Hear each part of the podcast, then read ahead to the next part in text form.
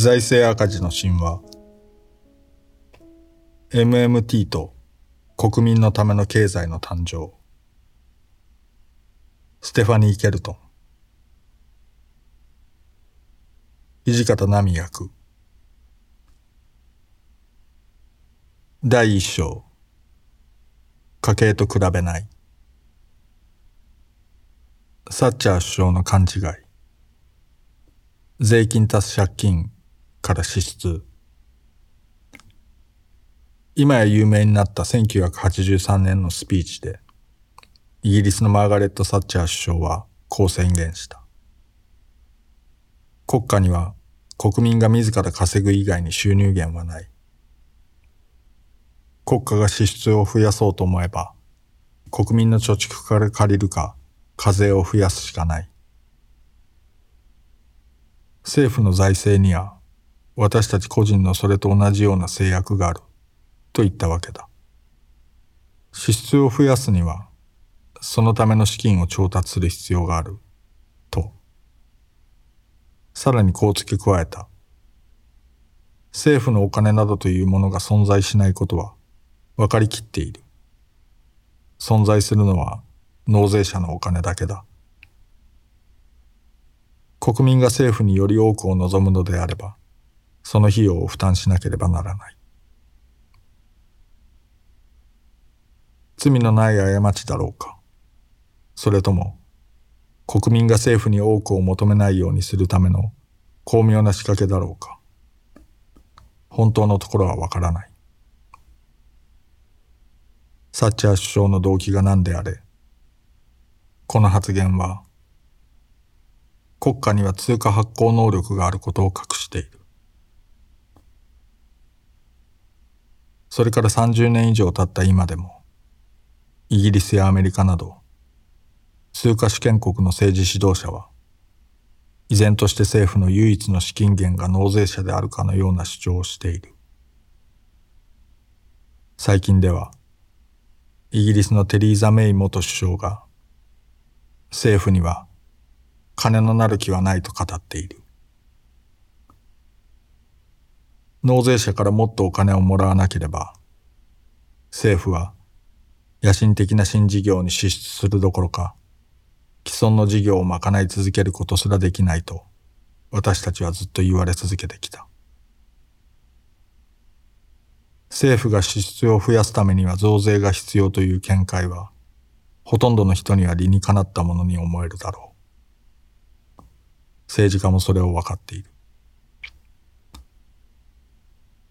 しかも彼らは国民の多くが増税を嫌がるのも分かっているので、どうすれば票につながるような派手な公約を打ち出しつつ、大多数の国民への増税を避けられるか、辻褄合わせに不信している。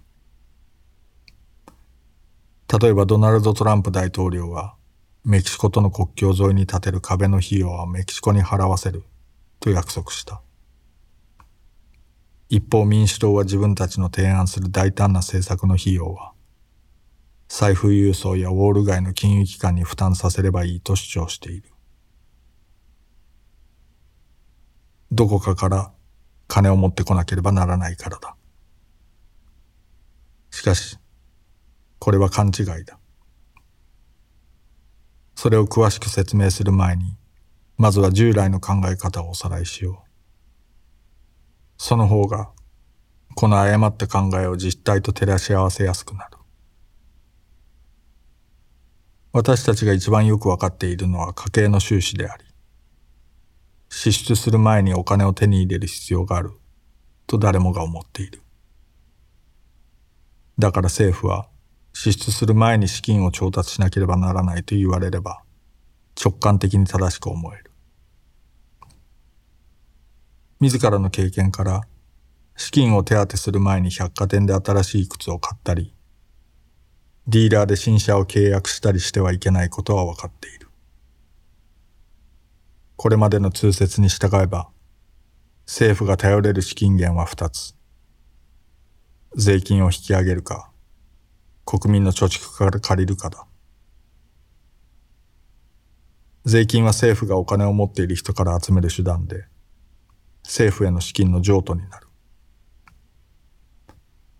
政府が課税を通じて集められる以上の金額を支出しようと思えば、預金者から借りることになる。いずれにせよ前提にあるのは、政府は支出する前に資金を調達しなければならないという考えだ。国民の多くが政府の財政運営はこのようなものだと教えられてきた。課税と借り入れが先、支出が後。この従来の考え方を簡単な図式で表すと、税金足す借金から支出となる。政府も私たちと同じように支出する前に資金を手当てしなければならないと刷り込まれてきたために私たちは何かにつけてこう自問する。その資金はどうやって賄うのかと。選挙で選ばれた議員たちが新たな支出を提案するときには、必要な資金をどう確保するか、計画を示すのが当然だと思っている。どれほど進歩的な候補者でも、財政赤字を増やすような提案をすれば、生きたまま食われてしまうという恐怖を抱いており、借り入れによって賄うという提案が訴状に上ることはない。提案する政策が赤字を増やすことにはつながらないと示すため、大抵一番容易に税金を支払える層を標的にして、経済から少しでも多くの税収を絞り出そうとする。例えば、バーニー・サンダース上院議員は、金融取引税を導入すれば、公立大学を無償化する費用を賄えると主張する。一方、エリザベス・ウォーレン上院議員は、5000万ドルを超える資産に2%の税金をかけることで、95%の学生の学生ローンを帳消しにし、さらに全ての子供を対象とする保育サービス、無料の大学教育を賄うのに十分な歳入を確保できると主張する。どちらも財布郵送に課税すればあらゆる費用を賄えることを示そうとしている。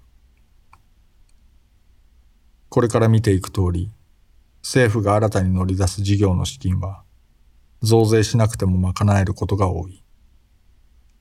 赤字を増やすことをタブーと見るべきではない。税金は極めて重要だが、政府が国民経済に投資しようとするたびに増税が必須だと考える理由はない。現実には政府が全ての支出に見合う税金を集められることはまずない。財政は大抵いつも赤字であり、ワシントン DC の誰もがそれを分かっている。有権者も同じだ。だからこそ、これほど多くの政治家が手遅れになる前に財政秩序を取り戻す必要があると訴えるのだ。政府も家計管理に誠心誠意取り組む決意を示そうと、ナンシー・ペロシ下院議長を率いる民主党が2018年、Pay as you go 原則と呼ばれる予算規定を復活させた。財政支出を増やす法改正は、それを相殺する法改正を伴わない限り認めないとする規定である。ペイ合原則の下では、新たな支出を借り入れで賄うことは原則禁止だ。これは、税金足す借金から支出の図式から借金を削除することであり、政治家は新たな支出を提案するときには、新たな税収を見つけなければならないという強い圧力に直面する。これは優れた政治のあり方と言えるのだろうか。優れた経済運営だろうか。一見、財政管理に対する健全なアプローチのようだ。しかし、実際には政府の支出への誤った理解に根ざしている。すべてがあべこべなのだ。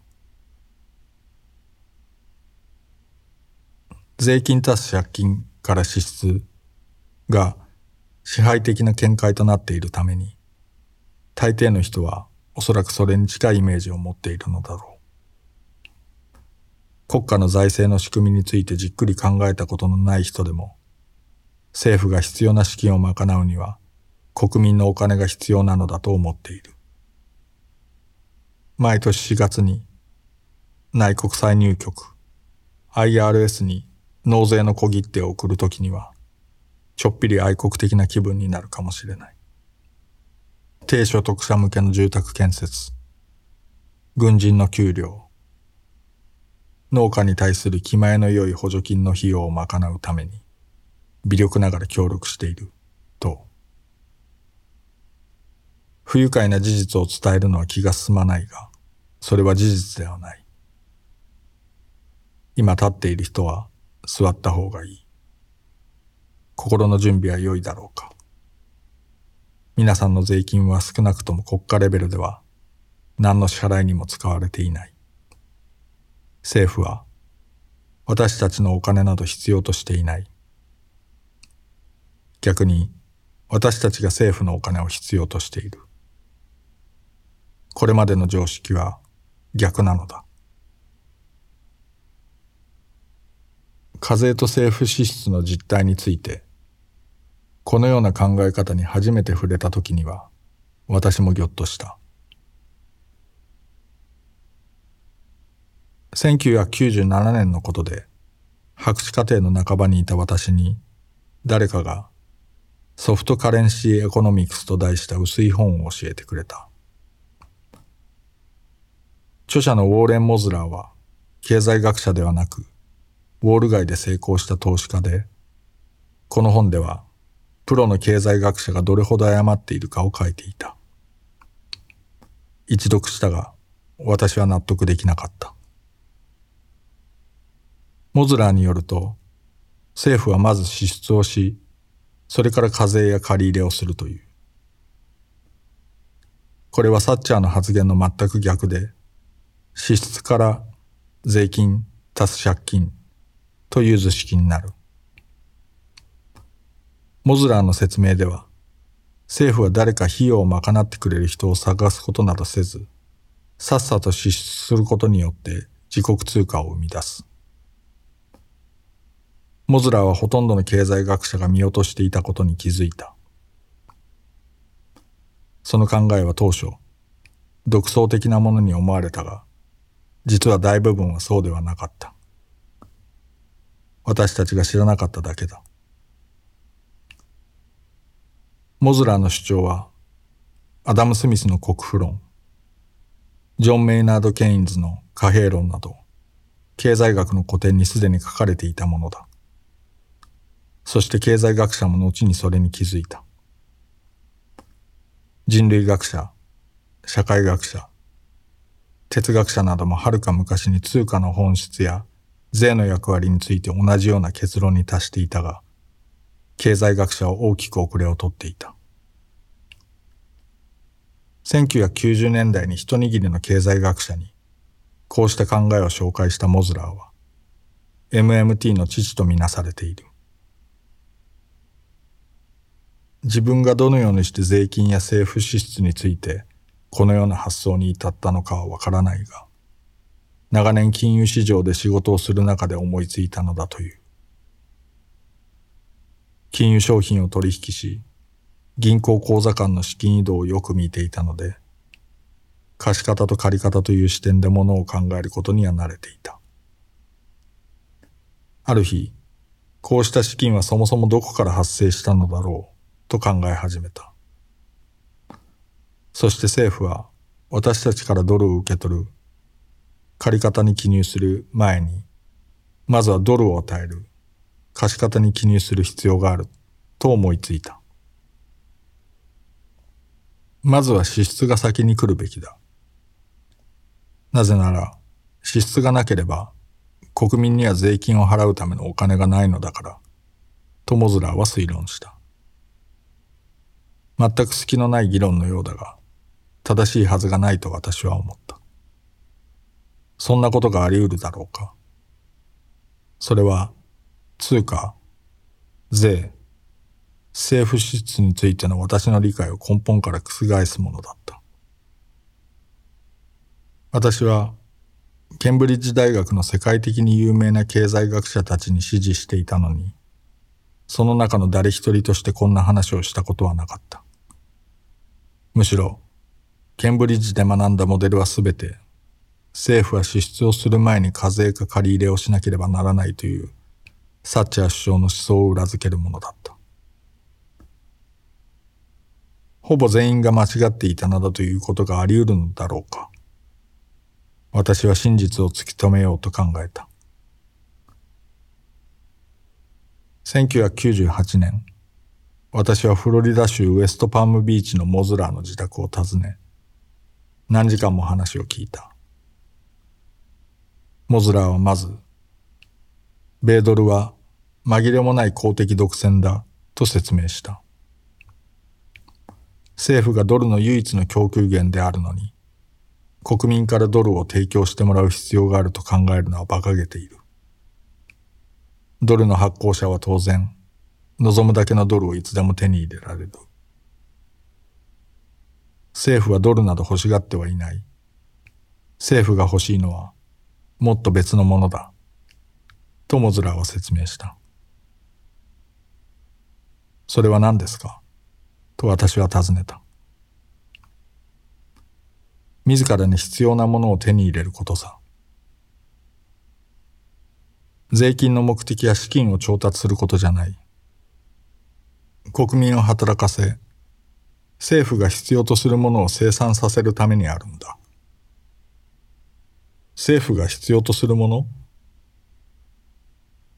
軍隊、司法制度、公共の公園、病院、道路、橋、そういったものさ。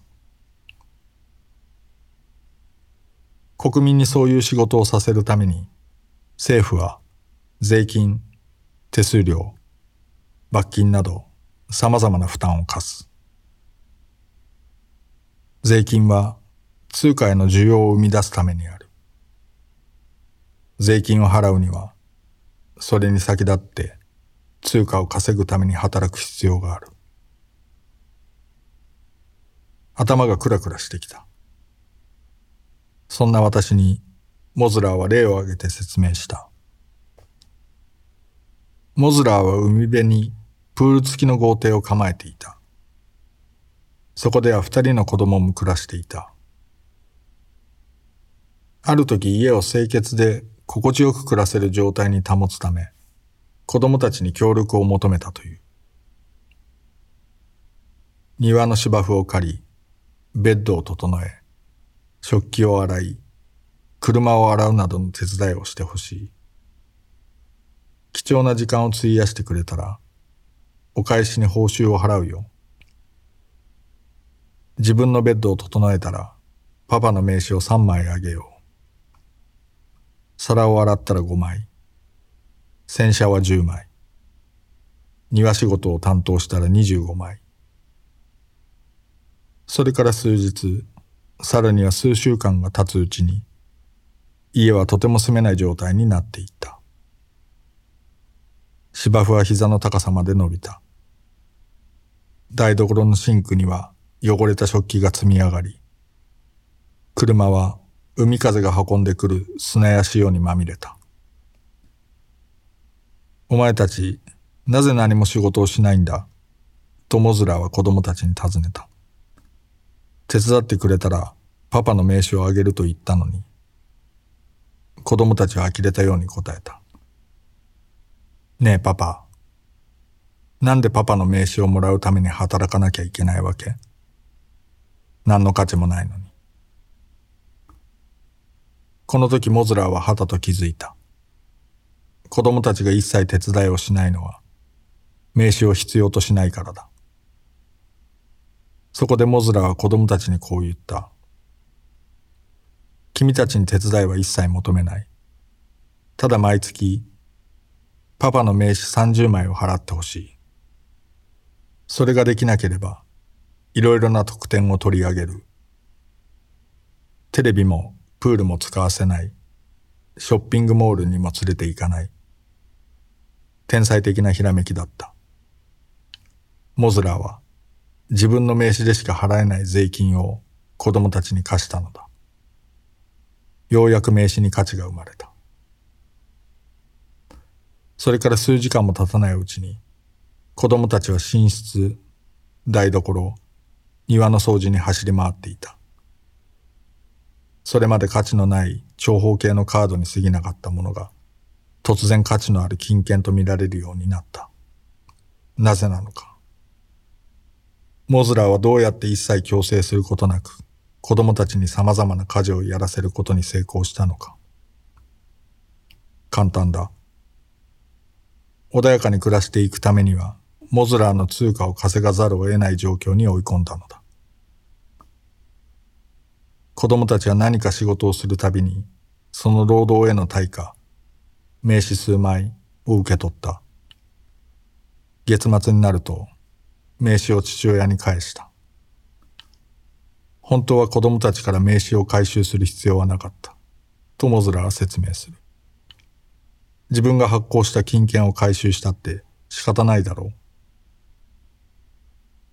すでにこの取引で欲しいものは手に入れていた。きちんと片付いた居心地の良い自宅である。それならなぜわざわざ名刺を税金として子供たちから取り上げたのか。なぜ記念品としてあげなかったのか。理由は単純だ。子供たちを翌月また名刺を稼がなければならない状況に置くためだ。こうして必要なサービスが提供され続ける好循環が生まれた。モズラはこのエピソードを使って主権通貨を発行する国の資金調達に関する基本原則をいくつか説明した。税金が存在する目的は通貨への需要を生み出すことだ。政府は独自の会計単位となる通貨を定め、税金その他の債務をその通貨で支払うことを義務付けることによって、本来無価値の紙切れに価値を付与する。モズラーは、税金は紙くずを通貨に変えるとジョークを飛ばす。結局のところ、通貨を発行する政府が求めるのは金銭ではなく、実体のあるものだ。欲しいのは税金ではなく、私たちの時間である。国民に国家のために何かを生産させるために、政府は税金などの金銭的負担を課す。こういう説明は、普通の経済学の教科書には書いていない。物々交換から生じる非効率を克服する手段として貨幣が発明されたという悲壮的ストーリーの方が好まれる。そこでは、貨幣は取引を効率的にする手段として自然発生的に生じた便利な仕組みということになる。経済学の学生たちは、かつては物々交換が主流であり、それこそが本来の姿であった、と教わる。しかし、古代世界の研究では、物々交換を土台とする社会の存在を裏付けるエビデンスはほとんど見つかっていない。MMT はこのような歴史的に不正確な物々交換説を拒絶し、代わりに表権主義、チャータリズムに関する膨大な研究に依拠している。表権主義とは、古代の統治者や初期の国民国家が独自通貨を導入することを可能にしたのは税金制度であり、それによって通貨が個人間の交換手段として使われるようになったと考える立場だ。納税義務が生まれると、政府の通貨で報酬をもらえる仕事を求める人々、すなわち失業が生まれる。そこで政府、その他の権力は、支出をすることによって通貨を世に送り出し、国民が国会の債務を支払うのに必要なトークン、代用貨幣を入手できるようにする。当然ながら、政府がまずトークンを供給しなければ、誰も税金は払えない。このシンプルな論理によって、モズラーはほとんどの人が順番を逆に考えていたことを指摘した。納税者が政府に資金を提供するのではない。政府が納税者に資金を提供するのである。少なくとも理論的には私も MMT に納得し始めた。そして政府を通貨の独占供給者として見るようになった。モズラーの主張を聞いて、私は子供時代に家族とボードゲームのモノポリーで遊んだ時のことを思い出した。ゲームのルールについて考えてみると、政府との類似性は一段とはっきりする。まず通貨の管理者を決めないとゲームは始まらない。ゲームを始めるときに、プレイヤーがお金を拠出するのではない。まだお金は持っていないので、そんなことはできない。まず通貨を発行しなければ、誰もそれを手にすることはできない。最初にお金が全員に配布されると、プレイヤーはボード上で様々な活動を始める。不動産を買ったり、家賃を払ったり、刑務所に入ったり、あるいは内国歳入局に50ドルの納税を命じられたり、プレイヤーはボードを一周するたびに通貨の管理者から200ドルをもらう。プレイヤーは通貨の利用者に過ぎないため、破産することもあり得るし、実際そうなることも少なくない。一方、通貨の発行者は絶対に資金が尽きることはない。ゲームの公式ルールにはこんな記載がある。バンカーは絶対に破産しない。銀行の資金がなくなったら、バンカーは普通の紙に金額を書き込み、必要なだけ通貨を発行できる。ワシントン DC の合衆国製版印刷局に子供たちを連れて行った時にも、この身近にある紙でお札を作るという話を思い出した。皆さんがまだ足を運んだことがなければ、ぜひお勧めしたい。目から鱗の落ちるような経験だ。政府のウェブサイト、マネーファクトリー .gov でツアーも予約できる。モノポリーの普通の紙に金額を書き込むという方式よりはるかに洗練されているが、やっていることは本質的に変わらない。ここは我が国の通貨発行者が実際にそれを製造する施設の一つだ。ツアーで最初に目に留まったものの一つが、製版設備の上に掲げられた巨大なネオンサインだ。そこには、ここでは昔ながらの方法でお金を作ります。印刷するのです。と書かれていた。参加者は皆写真を撮りたがったが、ツアーでは撮影は許可されていなかった。印刷機から10ドル札、20ドル札、そして100ドル札が大量に印刷された大きな紙が吐き出される様子に、誰もが目を見張った。そして誰かがみんなが思っていることを口にした。